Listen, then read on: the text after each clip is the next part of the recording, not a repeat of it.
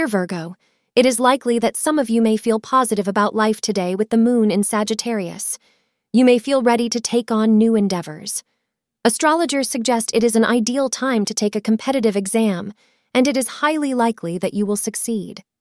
Believing in yourself and having confidence is critical. Have faith in yourself and get going. Wearing green will prove to be lucky for you. 2:30 p.m. to 4 p.m. is an excellent time to get important things done to get optimal results. Your relationship may hit some hurdles today. Don't press on issues too much today and let some time pass so that cooler heads can prevail. These hurdles are temporary, but if you try to force the issue, then you may not get the result you are hoping for. In general, you will find that romance is not in the cards at the moment.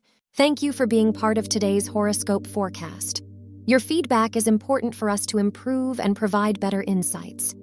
If you found our show helpful, please consider rating it.